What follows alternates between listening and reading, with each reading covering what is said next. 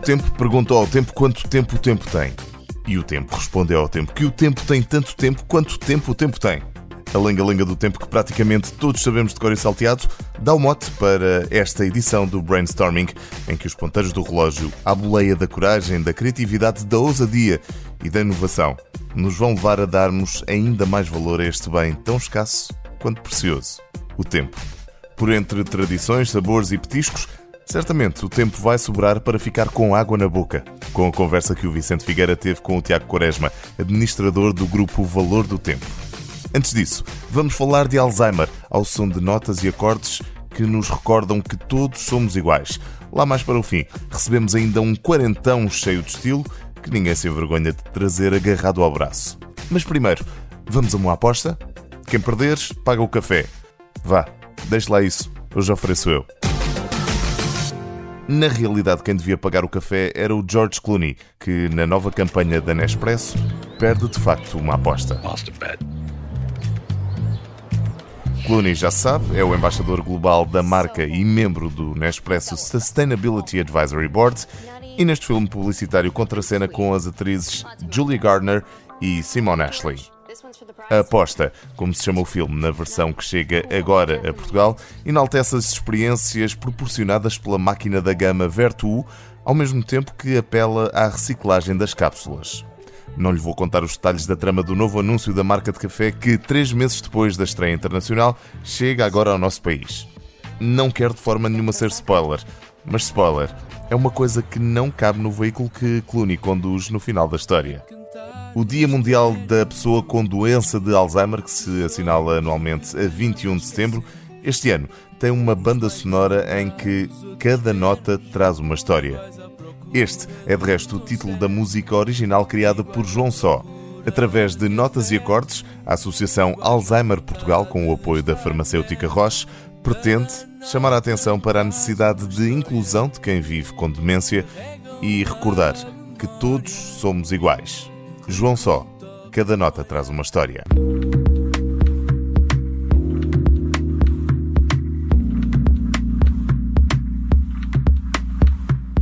E no brainstorming de hoje temos o prazer de conversar com Tiago Quaresma, administrador do grupo O Valor do Tempo. E uh, quanto vale o tempo é uma questão que vamos tentar descobrir, apesar de ser difícil.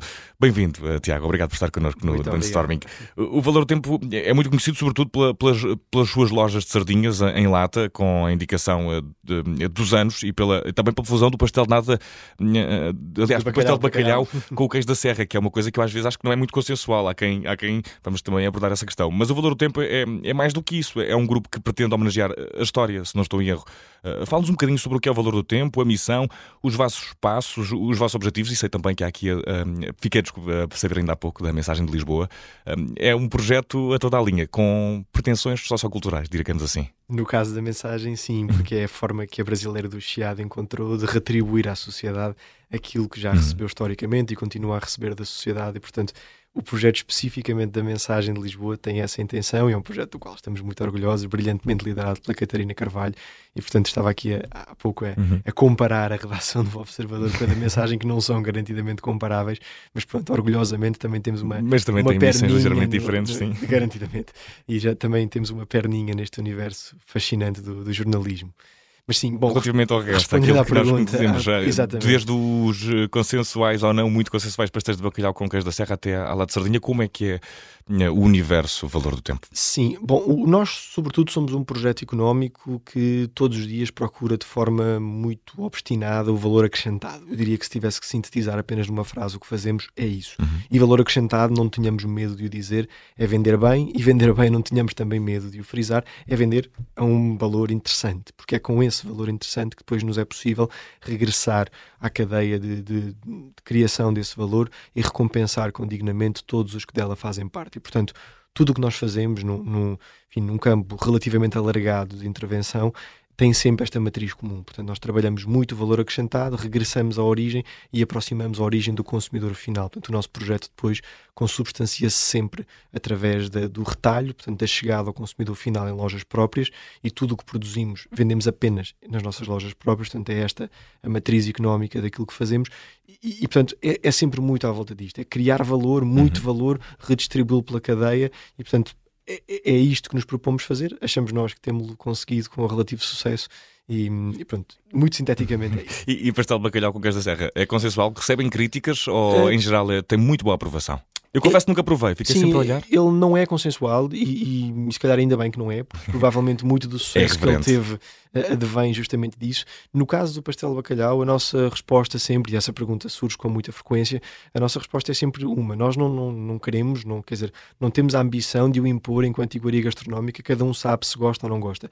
Aquilo que pedimos sempre é só respeito pela história que lhe está uhum. subjacente. E a uhum. história é muito simples. Nós por acaso até somos oriundos da Serra da Estrela, de Ceia, foi que começou a nossa história económica com o Museu do Pão, porque somos de lá e conhecemos muito bem a realidade do queijo Serra da Estrela, que é um setor que sofre há 3, 4 décadas uma grande dificuldade por todo um, um setor paralelo que nasceu, que lhe nasceu paralelo, nomeado pela produção de queijo eh, de leite que não vem de ovelhas bordaleiras, que não pastam na Serra da Estrela, e portanto o queijo DOP, aquilo uhum. cuja origem está certificada, vem passando por, eh, por, por, um, por, uma, por uma fase bastante difícil, também muito impulsionada pela pressão das grandes superfícies, que fizeram ao queijo Serra da Estrela aquilo que têm feito a vários setores, com esta pressão do preço e esta obsessão do preço, que não é exclusiva das grandes superfícies, uhum. é uma obsessão nacional e quanto a nós está francamente errada, e é isso que todos os dias tentamos desmontar um bocadinho na nossa proposta de valor económico, e portanto todo o projeto de pastel bacalhau com queijo Serra da Estrela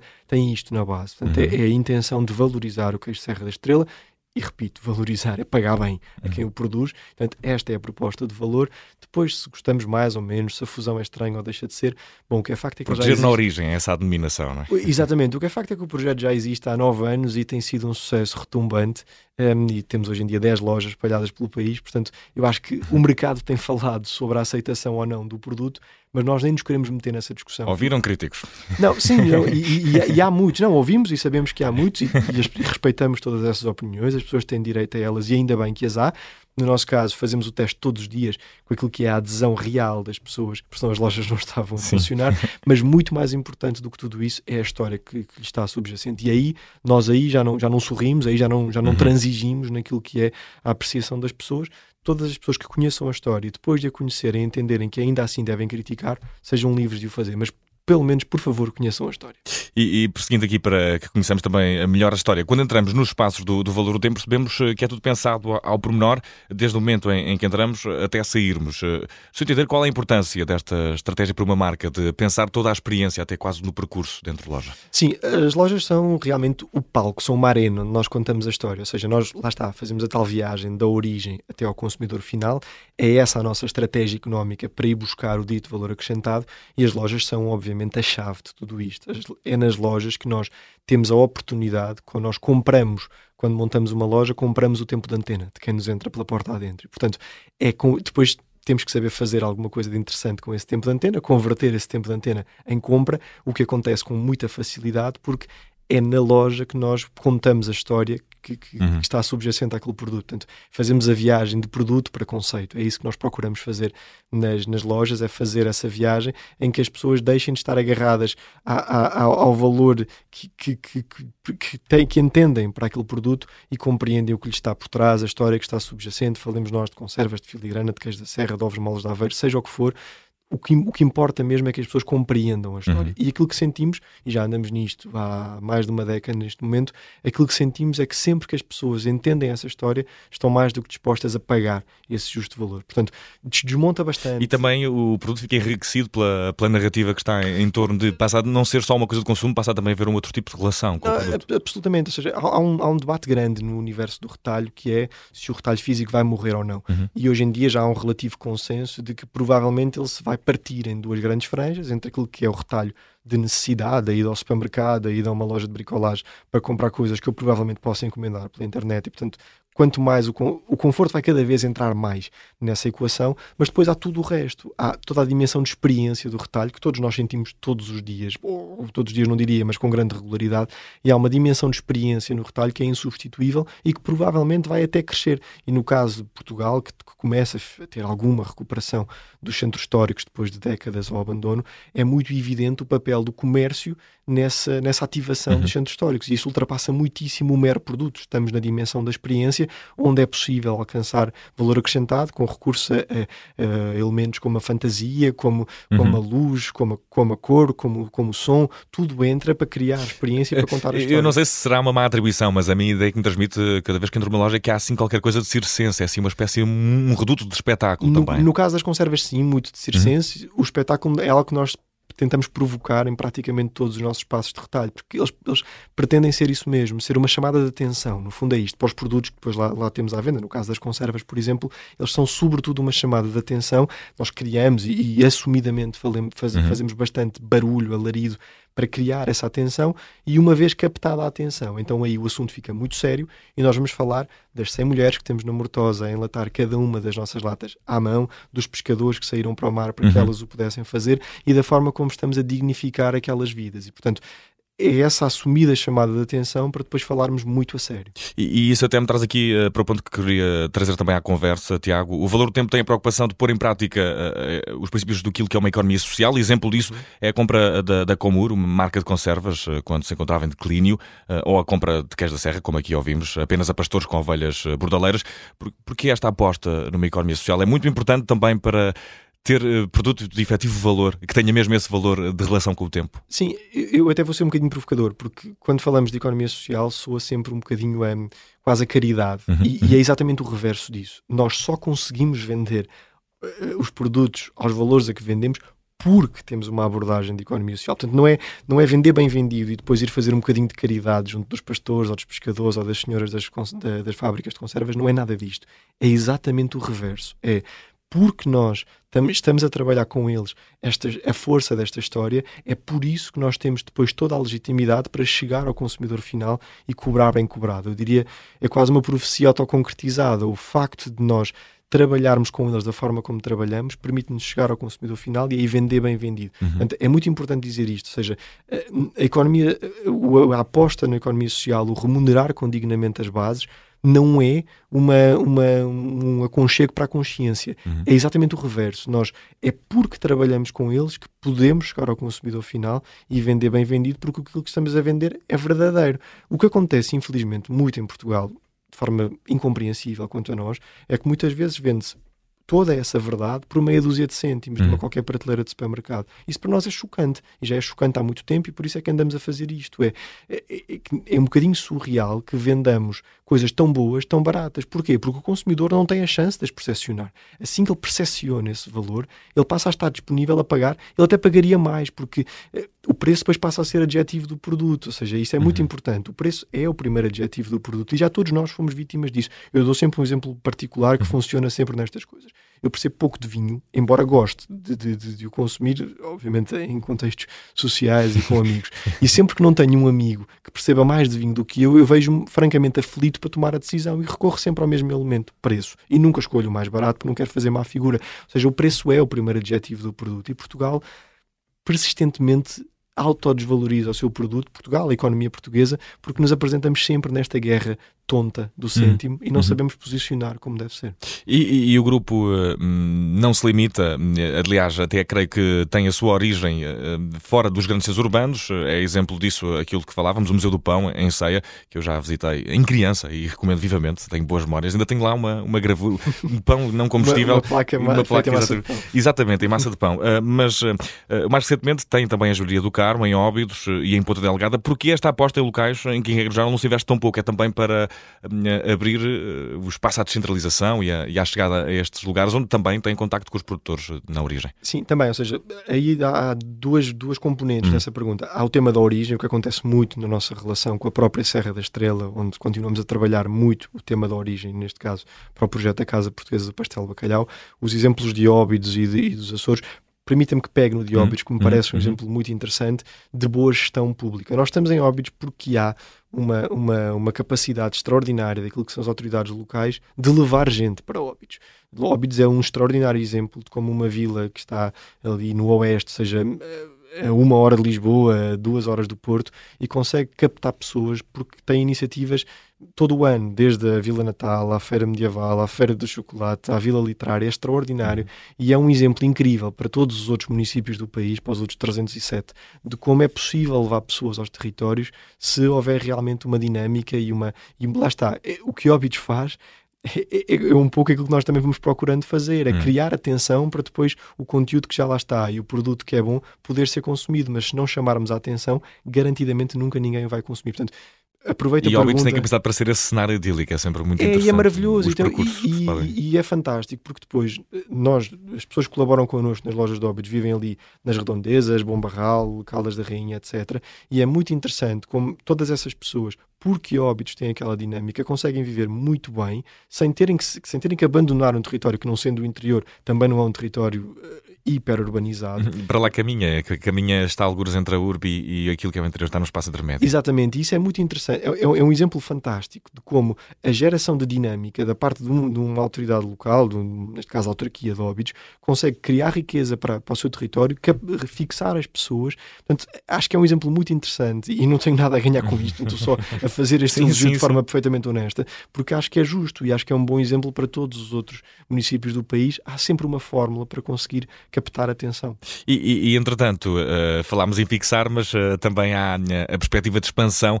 Há, há coisa de escassos dias, uh, foram mais longe. Abriram o vosso primeiro espaço fora de Portugal, se não estou em erro, uhum. o fantástico mundo da sardinha portuguesa, atravessou mesmo o oceano e abriram loja em Nova York. Tiago, porquê Nova York? Porque é Nova York. E porquê sardinhas? Porque são sardinhas. Sim, na verdade é um, um pouco mais do que isso. Hum. Há uma relação histórica muito interessante do público americano com as conservas portuguesas são provavelmente, de entre os mercados históricos da nossa indústria conserveira, que já agora já foi a segunda maior exportadora da economia portuguesa e o terceiro maior setor em absoluto. Estamos a falar de um setor com muita importância histórica e, infelizmente, nas últimas décadas decaiu muito. Apenas este número foram mais de 400 fábricas na década de 60 e hoje há 14. Portanto, é, é, uhum. é, um, é um declínio muito, muito, muito acentuado. E, portanto, é preciso fazer alguma coisa para reverter este processo. Portanto, fechado parênteses, a América tem uma relação histórica muito bonita com as conservas portuguesas, em particular sempre com a sardinha, evidentemente, e isso já era um facto histórico. O recente apetite dos americanos para, para com o mercado português, nomeadamente via do fluxo turístico que tem uhum. chegado até cá, tem-nos tornado a nós, que temos 20 lojas de conservas espalhadas pelo país, muito evidente de como eles mantêm esta memória afetiva muito quente da, da relação com as conservas portuguesas, com a sardinha portuguesa, e portanto tudo isto por um lado, depois o desejo de internacionalizar, que já vinha de há muito tempo, embora não o quiséssemos fazer, eh, havia duas motivações que nós queríamos evitar. Queríamos, não o queríamos fazer nem por vaidade, o que acontece algumas vezes na internacionalização de marcas portuguesas, nem o queríamos fazer por desespero. Portanto, tínhamos que o fazer conscientes de que íamos dar um passo lógico. Tinha de haver um bom motivo. Tinha de haver um bom motivo. E, e depois, no caso da localização ambiciosa, como é Times Square, no fundo, também não é muito diferente de quando abrimos a loja no Rocio em 2016. Eu diria até foi muito mais ambicioso abrir a loja no Rocio em 2016 para inventar um conceito. Hoje em dia trata-se uhum. apenas, um apenas com muitas aspas, mas apenas de o levar lá para fora e só faltava responder a uma pergunta na nossa ótica, que é tudo isto funciona, felizmente, com muito sucesso em Portugal, mas uma vez atravessado uma fronteira, seja ela qual for, Espanha... Uh, qual é a viabilidade? Qual é a viabilidade? E felizmente essa resposta já a temos, porque as, os, as curtas semanas que temos de operação já nos trouxeram essa resposta, a aceitação tem sido inacreditável, nós estamos completamente deslumbrados. Já deu notícia. sim, isso também. E portanto, sim, tivemos o New York Times a, a, falar da loja 11 dias depois dela ter aberto as portas. O que é o New York Times ao pé da mensagem de Lisboa? Exato, exato, exato. Vou dizer essa a Catarina que ela vai gostar muito. E portanto, é, é, já obtivemos essa resposta e já, já, já confirmámos que valeu a pena e, portanto, e, e garantidamente fez sentido esperar até aqui para o passo de internacionalização, fazê-lo com esta ambição, com algum arrojo. Aqui a palavra coragem tem que obviamente ser posta uhum. em cima da mesa, não foi uma decisão fácil, mas achámos que era o timing de, de a tomar e, e, estamos muito, muito, muito contentes. Tiago, temos uh, de acelerar porque aqui o valor do tempo na rádio, como uh, imagino, é inestimável, uh, sobretudo aqui. Vamos, antes de fazer esta pergunta, tem diferentes, sabemos, negócios. Tem o pastel de bacalhau com queijo da serra, as sardinhas, também tem o museu, a confeitaria Peixinho, que tem ovos moles, as queijadas de Sintra, um hotel em Coimbra, ou até mesmo brasileira, não só enquanto pastelaria, mas também como sede não oficial de jornal, emocional, do Jornal A Mensagem. Como é que comunicam em Aras tão distintas para públicos tão diferentes, é um exercício difícil. Sim, mas a matriz é sempre a mesma, ou seja, o, o princípio é sempre o mesmo. É muito valor acrescentado, ir à origem, apresentá-lo ao consumidor final de forma muito digna e estejamos, vou provavelmente dar os exemplos mais dispares, como pode ser vender uma lata de sardinha ou uma peça de filigrana, acho que serão uhum. os dois mais antagónicos, mas que no final do dia a matriz é a mesma a ponto de haver colaboradores que, que, passam dos conceitos para os outros e não sentem tanta dificuldade quanto isso, porque no fundo o que eles estão a vender é uma história, seja lá ela qual for que estiver inerente ao produto. O produto é apenas um pretexto para essa história. E para terminar, uh, e porque estamos em rádio, um desafio: qual é a música que associa, Tiago, ao valor do tempo? Uh, e porquê? Muito brevemente. Sim, pergunta engraçada. Eu pessoalmente, aqui cada uma das pessoas do grupo daria uma resposta diferente. Eu acho muito engraçada uma música do Miguel Araújo, a incrível história de Gabriela de Jesus, por duas razões. Uma, porque curiosamente fala tanto de ceia como da mortosa, mas isso é uma mera curiosidade, eh, indo ao, ao sumo da, da, letra, porque também a Gabriela é completamente desvalorizada enquanto anda por Portugal e depois quando. Abre uma loja em Times Square e. Não, mas não, mas não, não estou a falar de nós. Não, não, não, não, não, não, isso seria super presunçoso. Não estou a falar de nós. Falo dos vários produtos okay. portugueses que nós tentamos dar destaque. Isto é.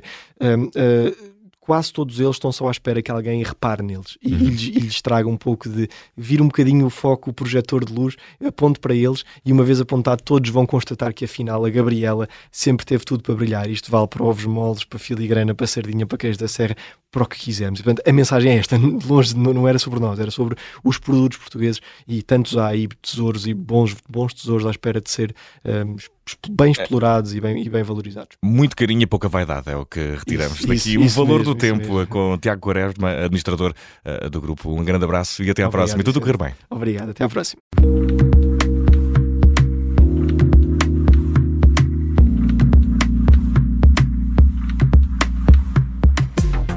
Depois de percebermos o valor do tempo e descobrirmos algumas das coisas boas que ele nos dá, nada mais indicado para acabar este brainstorming do que nos demorarmos a olhar para os ponteiros de um relógio que já andam à volta há 40 anos. Com ponteiros analógicos ou com algarismos digitais, será justo afirmar que em algum momento das nossas vidas Todos nós uh, já nos apaixonamos por um G-Shock da Casio. Há versões para todos os gostos, desde as mais discretas a outras mais coloridas e grandalhonas. O certo é que todas estão de parabéns. A parte melhor é que todos podemos entrar na festa, apropriadamente chamada de G40 Time to Celebrate. A celebração vai acontecer em diversos momentos ao longo de quatro dias, de 19 a 22 de setembro de 2023, no Lustin Rio. Os eventos são gratuitos, mas atenção, têm lotação limitada. De qualquer forma, na altura em que este brainstorming vai para o ar, aposto que ainda vai a tempo de se inscrever. Para além disso, com esta inscrição, vai receber uma pulseira com um código e com esse código pode mesmo ganhar um relógio, se este tal código abrir um dos cofres presentes no evento. Para se inscrever, é só entrar em casiogShockparty.com. Eu repito, casiogShockparty.com. Eu confesso que, enquanto falo consigo, tenho um aqui no meu pulso, um G-Shock, a contar os minutos e os segundos para nos voltarmos a encontrar no próximo episódio do Brainstorming. Até lá!